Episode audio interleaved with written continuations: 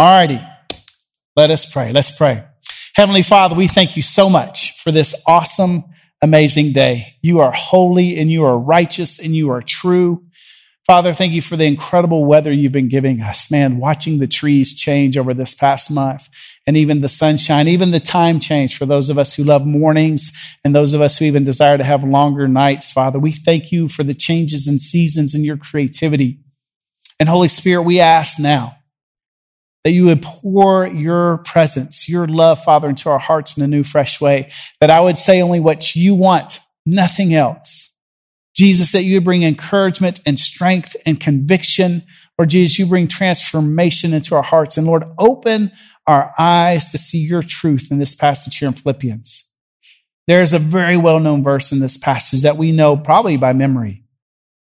And Philippians is like a huge spiritual hug.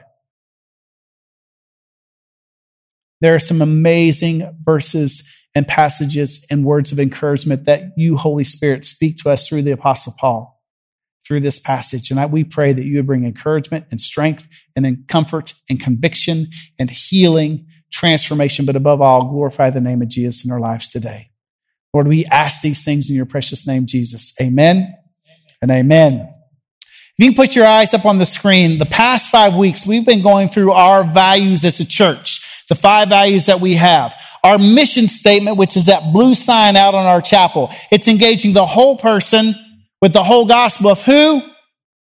Oh, Jesus Christ. Not Buddha, not Confucius, not Doug, but of Jesus Christ. Anywhere, anytime, with anybody. And within that, we have these five values of the gospel first and always, of being uniquely called, of intentional innovation, of crossing cultures, and then multiplication matters. That's what we've looked at over the past five weeks. We are getting ready to dive into Christmas season. Who has their Christmas tree up already? Raise your hand. I know a couple of you guys are. All righty. Yes. I know people who put them up in September. I have a rule in our house not to after Thanksgiving. Okay. But that's still hard. But we're getting ready to hit Advent and Christmas. And so we have a couple of these weeks right before we hit Advent, which is the 28th of November. It's the first Sunday of four Sundays before Christmas where we will be preparing our hearts for the celebration of Christmas and remembering that Jesus comes again. So today and next week, we're going to hit most of Philippians chapter 4. And right here in Philippians 4, if you open your Bibles or turn your phones back on, or you'll see it on the screen. That's what Richard read to us today. Philippians 4, verses 10 through 14. And today we're going to talk about contentment. And there's three questions I want to ask. The first one is this. Is there a difference between happiness and joy? Think about it. Is there a difference between happiness and joy? If so, what is it? The second question is this. How do you or how do we find joy and contentment in any circumstance, especially the hard ones? How do you find joy and contentment in any circumstance, especially the hard ones? How do we find it? The third question is this. Where do you need Christ's strength this week? In the context of being content, where do you need Christ's strength this week? You see, with contentment, many believe their happiness is contingent on their circumstances. I know I do.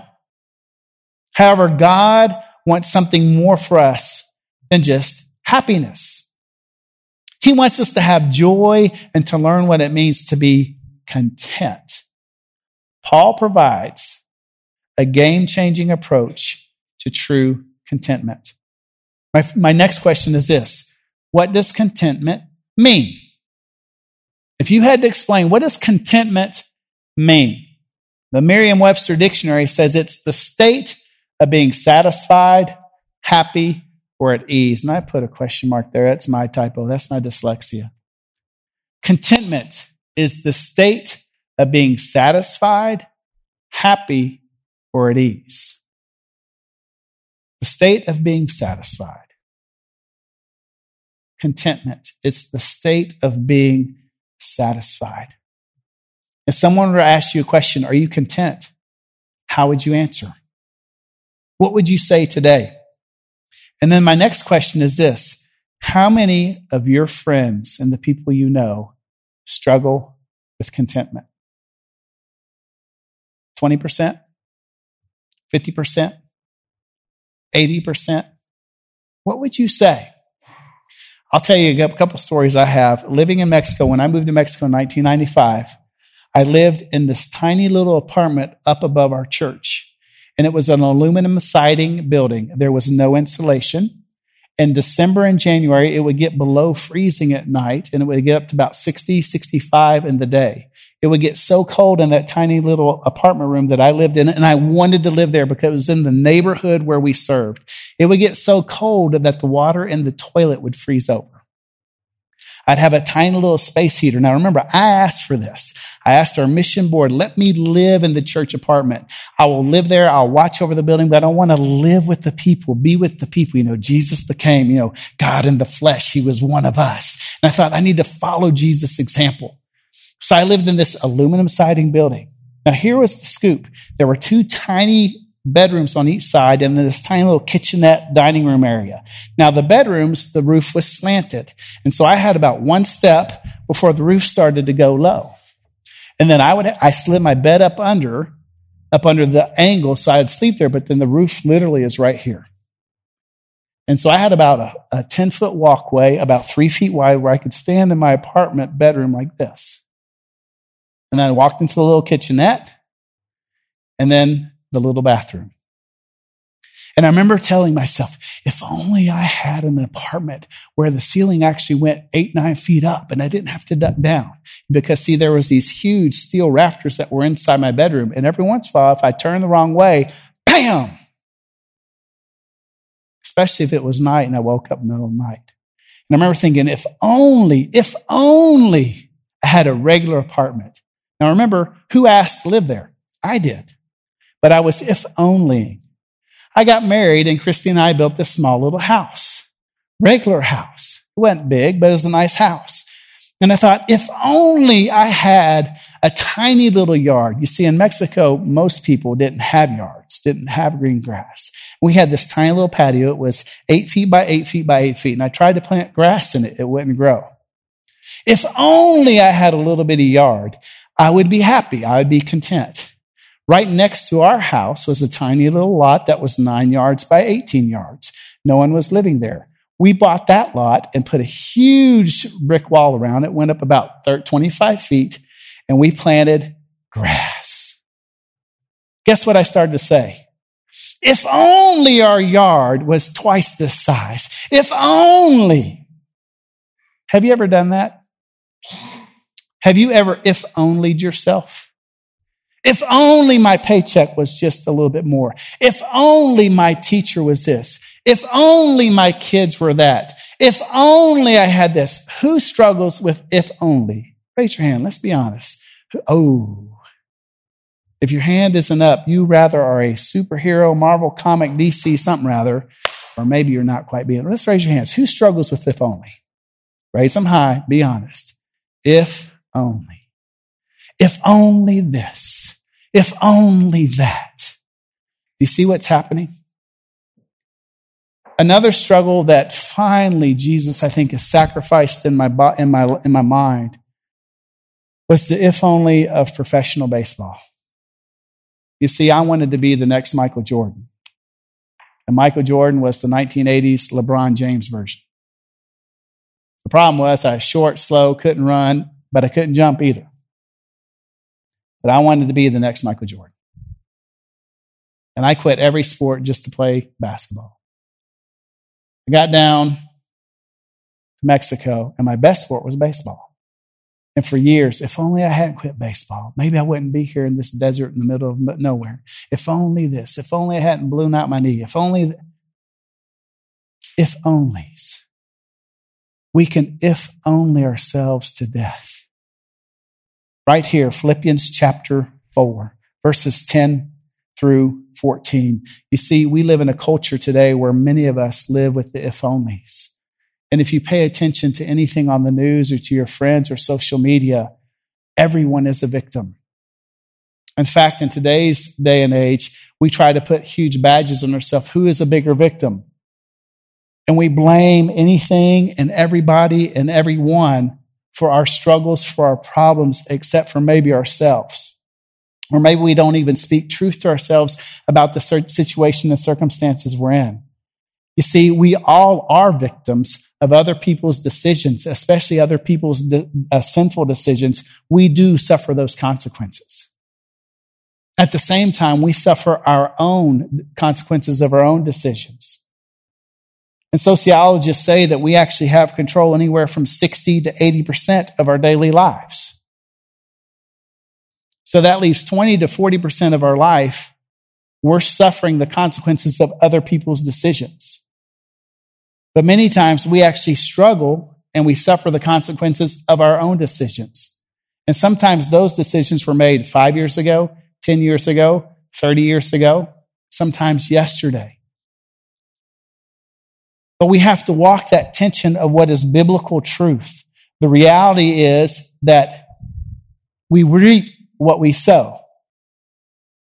At the same time, we live in a very sinful, dark, evil world where we will be faced with trials, temptations, tribulations, spiritual attack, and we don't live in some super bubble where God keeps us immune from evil that happens each and every day. And so there's this tension that I want to be very careful today. Because what I don't want to communicate is everything bad that is happening to you is your fault. Absolutely not. At the same time, we will walk, as you guys know, and as every one of us has confessed, we walk in a very dark, difficult, hard world where we will suffer. And some of our suffering is from our own consequences of our own decisions, but many times it's because of other people's sinful, horrible decisions. And so when we go back to not only if onlys, but we go back to contentment. How do we live a life of contentment in this day and age? Right here, Philippians chapter 4, verses 10. Paul says this, I rejoiced in the Lord greatly because once again, you remembered your care for me. You were in fact concerned about me, but lacked the opportunity to show it. I don't say this out of need, for I have learned to be content in whatever circumstances I find myself. I know both how to make do with little. I know how to make do with a lot. In any and all circumstances, I have learned the secret of being what? Content. Whether well fed or hungry, whether in abundance or in need, I am able to do all things through him who strengthens me. Praise the Lord, right? Still, you did well by partnering with me in my hardships. Quick question. How many of you guys have kind of come into a room and maybe your spouse or your brothers or sisters or friends are watching a movie that you've never seen and you walked right into the middle of the movie and you were like, Oh, I want to sit and watch this, but you've missed the first half. Who's done that? And for the rest of the movie, you're trying to catch up. Okay, what happened? Now who's that? Now who's this? Sometimes my kids will come down. I'll be watching some show. Margie, Eric, and I are, in, are into Survivor, so we're watching old Survivors that I've already watched once, and I'm watching again with them. And sometimes they'll miss part of it, and they'll come down and be like, "What happened? What happened? What happened?" And I'm like, "She just gotta watch. Just watch." And I'm getting annoyed, but they're trying to catch up. The reality is, because we're jumping right here into Philippians 4 verses 10, we might be wondering, okay, wait, what in the world is going on? Paul's talking about rejoicing and you guys have shown your concern for me and I've learned to be content and I can do all things through Christ. Paul's thanking the Philippians. What's going on here? Let me give some context. If you want to read, Mary, there's homework.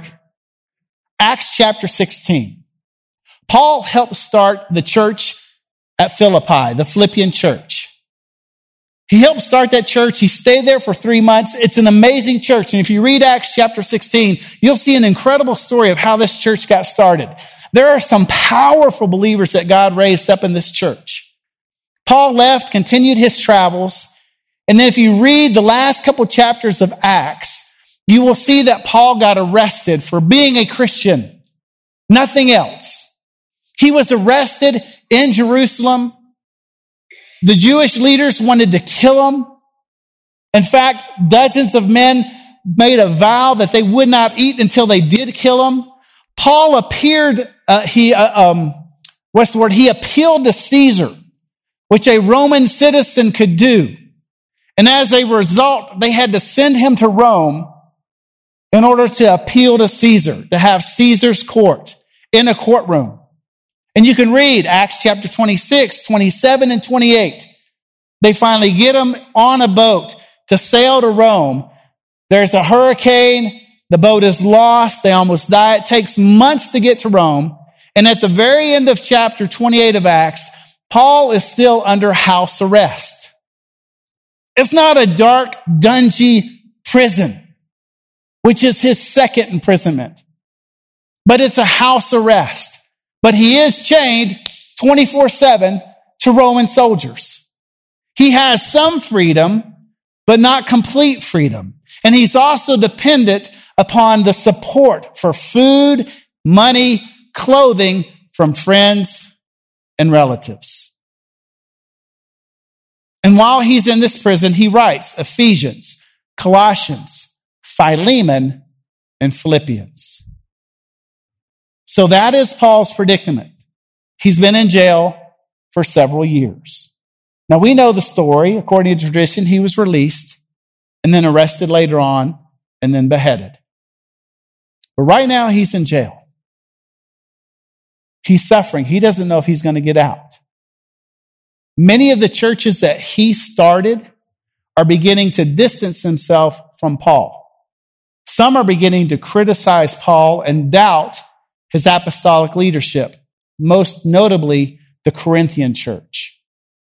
Have you ever had anybody malign you, gossip you, slander you, criticize you, reject you? Has that ever happened to you? Have you ever been the center of gossip and slander? Have you ever lost dear friends who you were close to and they reject you and they don't want to have anything to do with you? Or you hear from the grapevine that they're slandering your name and gossiping about you and criticizing you. Has that ever happened to you? Have you ever been beaten or whipped for being a Christian? Have you ever been stoned to death for being a Christian? Have you ever been shipwrecked for being a Christian? Have you ever had to flee from one city to another, another city for being a believer? Has that ever happened to you? Stand up if it has. This is Paul's life. And churches that he has started are beginning to slander his name. They're beginning to doubt him. And there he is languishing in prison. And he's hearing reports of certain believers growing in the faith, but many languishing in the faith. He's beginning to hear reports from believers the gossip. You see, the gossip in church has always been around. That is Paul's predicament. That is the context of Philippians chapter 4. But right here, what does Paul say? And there's four impressions I get when I read this passage. The first one is this Paul says, rejoice in the Lord. The second one is that word, contentment. And we've asked about it. Are your friends content? Are you content? Have we learned what it means to be content in all circumstances? The third impression I get when I read this passage is Paul's declaration I can do all things in Christ. Now, that's a favorite quote from, for many of us. I can do all things through Jesus. I used to quote that all the time in practice in high school and in college when I played basketball. I can do all things. I can do all things. That was a very self centered quote to me. I wasn't thinking a whole lot about the glory of Jesus in my life, but more getting through practice where I wouldn't puke or pass out. The fourth impression is this empathy. Not just sympathy, but empathy. Let's look at all four of these. The very first one, Paul says this, I rejoice in the Lord greatly because once again, you renewed your care for me. You were in fact concerned about, about me, but lacked the opportunity to show it. You see, out of all the churches, the Philippian church, they love Paul. They loved him dearly. And when they heard that he was in prison, they were trying to figure out a way, how could they support Paul? And so they sent, the, sent a man named Epaphroditus. Say it, Epaphroditus. Ooh, that's a big tongue twister, isn't it? They sent Epaphroditus from Philippi to Rome to find Paul. And they brought food, they brought money, and they brought a whole lot of encouragement. Epaphroditus got there and he stayed with Paul for a while and he encouraged Paul. He prayed with Paul and he told Paul all about God, what God was doing back in the Philippian church. And he brought supplies for Paul. What an encouragement. Think about it when you're deeply encouraged by another brother or sister in the faith. And not only encouraging you, but they provide for you. And as a result, Paul writes the Philippians back to the Philippian church, and he writes this letter to them saying, Thank you so much. In fact, earlier in this book, in Philippians chapter 1, Paul talks about, and as he's encouraging the Philippians, saying, Don't be discouraged, even though I'm in prison, even though I'm in jail. Don't be discouraged. He says in chapter 1, verse 12 through 14, look at what Paul says. If you want to flip over to, chapter 1, verse 12 and 14, Paul says this. Now I want you to know, brothers and sisters, that what has happened to me has actually advanced the gospel. Think about it. Paul's in jail. He's been in jail for at least two years. And he says, what's happened to me has advanced the gospel. What's he talking about? He says this, so that it has become known throughout the whole imperial guard not just some low-life Roman soldier, but the imperial guard, Caesar's imperial guard. It's become to the whole, known to the whole imperial guard and to everyone else that my imprisonment is because of Christ. You see, they can chain Paul, but do you think they shut him up? Absolutely not. I asked this a couple weeks ago, but Paul is chained to a Roman soldier 24 7. Who do you think's really in prison?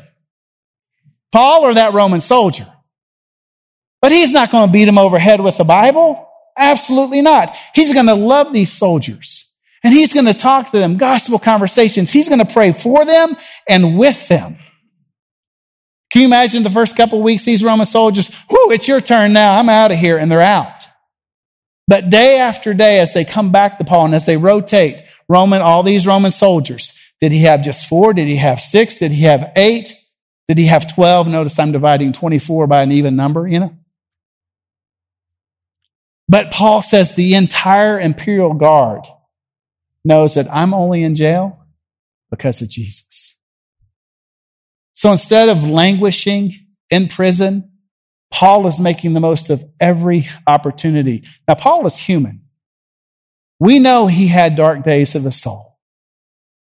I can imagine him questioning Jesus, why and how long and when can you set me free? Come on, Lord.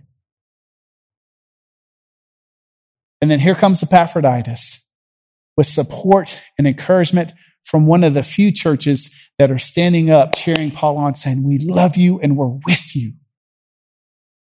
And so Paul writes back. So, right here in verse 10, Paul says, I rejoice greatly in the Lord. And all throughout the book of Philippians, Paul says, rejoice in the Lord, rejoice in the Lord. Philippians 4 4, Paul says, rejoice in the Lord. Again, I say, rejoice in the Lord. It's a command.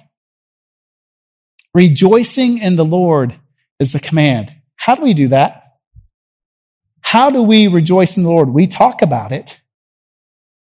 But how do we rejoice in the Lord? And this is part of that contentment.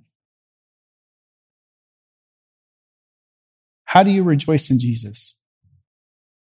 As we were singing today, and I don't know if you'll be, can you guys pull up the songs, Chris? Is that easy to do? Build my life, or great is thy faithfulness. Sorry, I'm springing one on the team back there. Sorry, guys. Worthy of every song we could ever sing. This is Build My Life. Is that what it's called? And we sing this, and I know for some of us, we're like, let's hurry up and get through the singing so we can get to the real stuff, the proclamation of the word. But look at these lyrics worthy of every praise we could ever sing, worthy of uh, every breath we could ever breathe. We live for you, we live for you. Jesus, the name above every other name. What is this song doing? Are we singing about us or are we singing about Him? We're singing about Him. Yes, we talk about us a little bit, but we're singing about Him, worthy of every breath I could ever breathe. We live for you. We live for you. You see, Romans 12, 1 says, therefore, in view of God's mercy, offer yourself as a living sacrifice. And then we live for you. So we're declaring, Jesus, you are worthy. You're the only one worthy. So I'm going to offer myself to you. I'm going to live for you. And then we go on, holy, there is no one like you. There's none beside you. Open my eyes and wonder You see, we don't come just to sing a few songs and then hear the word and then move on. We come to worship and to praise and to have an encounter with our Heavenly Father. But in order to do that, we must focus our mind and our heart, our whole body, our spirit and soul on Him and encounter Him. And that we rejoice. How does Paul in prison, languishing in prison, how does he rejoice? How can he say that I rejoice in you? It's by focusing on Him and Him only. So we sing this song and then we jump over into Great is Thy Faithfulness, one of the greatest hymns ever written hundreds of years old. And Chris, if you could pull that up, it would be great. Then we have great is thy faithfulness, O God, my Father. There is no shadow of turning with you. That means God is faithful. He does what he says and he says what he does. Thou changest not thy compassions. Now, this is some old King English here. Thy compassions, they fail not. As thou hast been, thou forever will be. You see, in our modern day age right now, so much revolves around how we feel right here, right now. And our contentment is not based on our circumstances and it's not based on our happiness. God did not create us to be happy. He's created us to be holy. And one of the greatest lies I see in public is I see and hear many parents say, I just want my kids to be happy. Oh, that's a, no, no, no, no, no, no. I want my kids to be holy. Holy means set apart. And there's a major difference between being happy and content. And so these songs, and there's numerous ways of worship, but one of the greatest ways of worship, it's focusing on Him and Him alone. And I'm going to jump to Psalm 150, verse 2, Chris. Psalm 150, verse 2. It's ironic that this is, no, it's not. It's Psalm 119, but this one right here. Look at what the psalmist is saying. Praise him for his powerful acts. Praise him for his abundant greatness. What type of greatness? Oh, what? Abundant.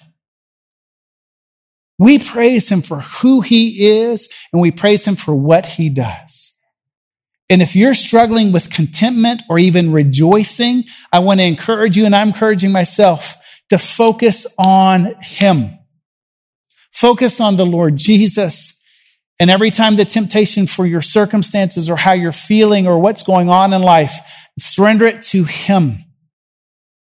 It doesn't necessarily mean that our life will change, but it's where you put the magnifying glass of your heart and mind, what you put it onto. Because if we put the magnifying glass of our heart and of our mind onto our problems, it'll only, they will only seem to become bigger and we'll be consumed by them. And the word for magnifying glass in Spanish is lupa. Say it. Lupa. Maybe that's Mexican Spanish. Lupa. But put the lupa of your mind and on your heart upon him and who he is. Now that doesn't mean that we just ignore the issues in our life. Remember that spiritual tension. We reap what we sow, but on the other side of that circle of truth is we do suffer grave consequences because we live in a dark, evil world. Paul was in prison. And yet he's encouraging the Philippians, rejoice, and he shows us rejoice. Paul then moves on to these next two couple verses here where he says, he says, I don't say this out of need, for I have learned to be content in whatever circumstances I find myself in. These two verses here, they challenge me because I have not learned how to do this. But Paul continues, I know how to make do with little, and I know how to make do with a lot in any and all circumstances. I have learned the secret of being content, whether well fed or hungry, whether in abundance or in need. And I'm like, whew, I can't say that. I can't do that yet. But I want to encourage you and ask you take your life, your past, your future, your situation, and pass it through the litmus test of these two verses here. And if you can't say the same thing that Paul did, ask the Holy Spirit, teach me, show me how to be content in you. Now, I do know this. It starts with praise and it starts with worship and it starts with us focusing on Him and His promises and who He is. I do know that because I find myself getting worked up. I've got a huge full day today. My wife is out of town and Eric, my middle son, is sick at home. And my brain is going in a thousand different directions. Driving up here early this morning, Margie and I are driving up. We're praying for everyone. We're listening to music. We're talking. And the Lord just kept telling me, you need to rest in me and trust in me with all the details for today. Okay.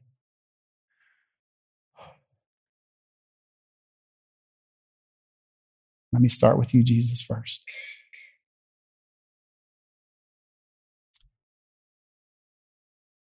Paul says, I know what it means to have and I know what it means to lack. More homework, Mary. 2 Corinthians 11. 2 Corinthians 11. If you want to know what Paul was suffering and what he had suffered, meditate on this chapter. And yet Paul still says, I've learned what it means to have and not have. And then he goes into that verse I'm sure most of us memorized. I'm able to do all things through him who strengthens me.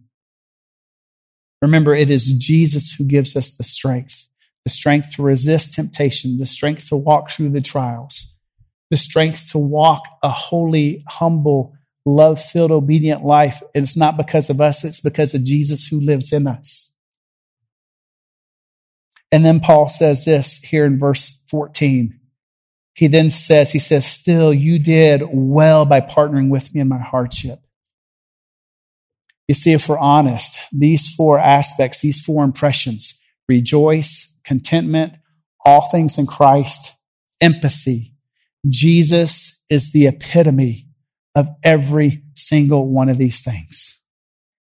Jesus is the, the epitome of joy, of rejoicing. It's Him. He is our joy. He is our strength. Jesus is the one. It's the very presence and essence of Jesus. He is the one that gives us contentment. We walk, and many of us, especially us younger ones, we walk in FOMO, fear of missing out. Who I used a millennial term. And we're so afraid we're going to miss out. We're so afraid we're going to miss the next shiny thing.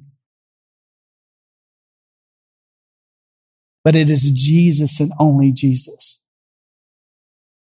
Our life experiences, our paycheck, our friendships, our careers, all that are just shadows. The only thing that's left is Jesus. And right here, this last epitome, turn your Bibles to Hebrews chapter 2. Hebrews chapter 2, verse 18. More homework, Mary? No, I'm just teasing. For those who don't know, Mary Barnes always tells me that she reads the chapters and verses that I say. So if you're wondering, I'm always picking on Mary Barnes. She, she actually reads what I challenge. So it's kind of a joke. Hebrews chapter 2. It'll be on the screen.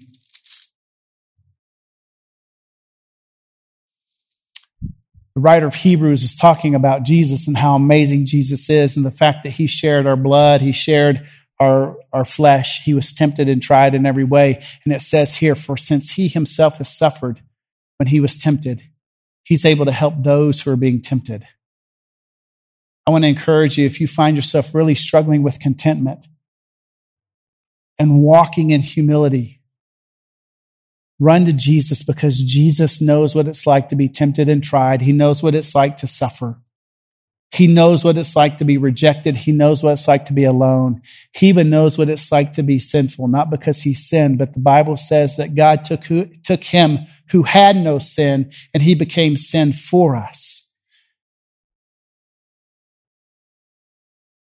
He took all of our sin upon us. He knows what it's like to be human in every way. And because of that, when we are tempted and tried, when we struggle with walking in contentment, we can run to Him and bow at His feet. We can pour our lives out to Him, not only in worship, but also in prayer, and He will lift us, lift us up because He is the great high priest. And it says in Hebrews chapter 4 when we approach his throne with boldness, he will give us grace and we will find mercy. Because he's not a God who condemns, but he gets down on our level. Just like when we see fathers and mothers get down on their knee or actually sit on the floor with little babies, little toddlers, and they hug them and they play with them and they wrap them up in their arms. They're not here today, but I love watching little Levy Denning worship. She's two years old. She spins right here where Brimley is sitting. And that ministers to me almost more than anything. Sorry, Terrell. But it does. Watching the joy that Jesus has given this little baby, and God commands us to be like little children. Going back to contentment, I want to encourage everybody to stand. There's a couple questions I want to ask you guys just in response. And Chris, this is the very last slide. It's our response. Some of these questions I've already asked. Is there a difference between happiness and joy?